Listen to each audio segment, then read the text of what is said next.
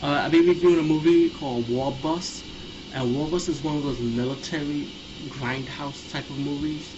Back in the, I guess, late 70s and early 80s and mid 80s, it was a craze, you know, it, well, no different now, war exploitation movies.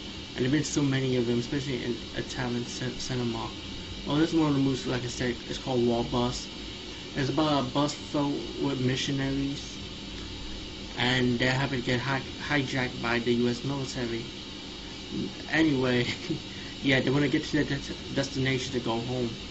So anyway, when they travel with the bus with the kidnapped hostages, but at the end of at the end of the day, they end up not becoming hostages, and they end up listening to the soldiers and help them out to battle against the Viet Congs.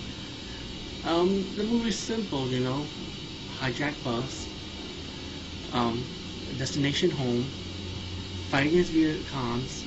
But it's original though, you know, you don't get to see it as a military movie these days. I, I wonder if Missing in Action was ever fought from this movie, but I mean Missing in Action Part 3, I mean, the school bus thing, you know.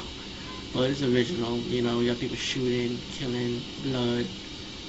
But it's it lives up to It's a nice movie, it's entertaining. It's called War Bus. It's part of the Grindhouse Experience collection. It's, it's war military exploitation type movie. That's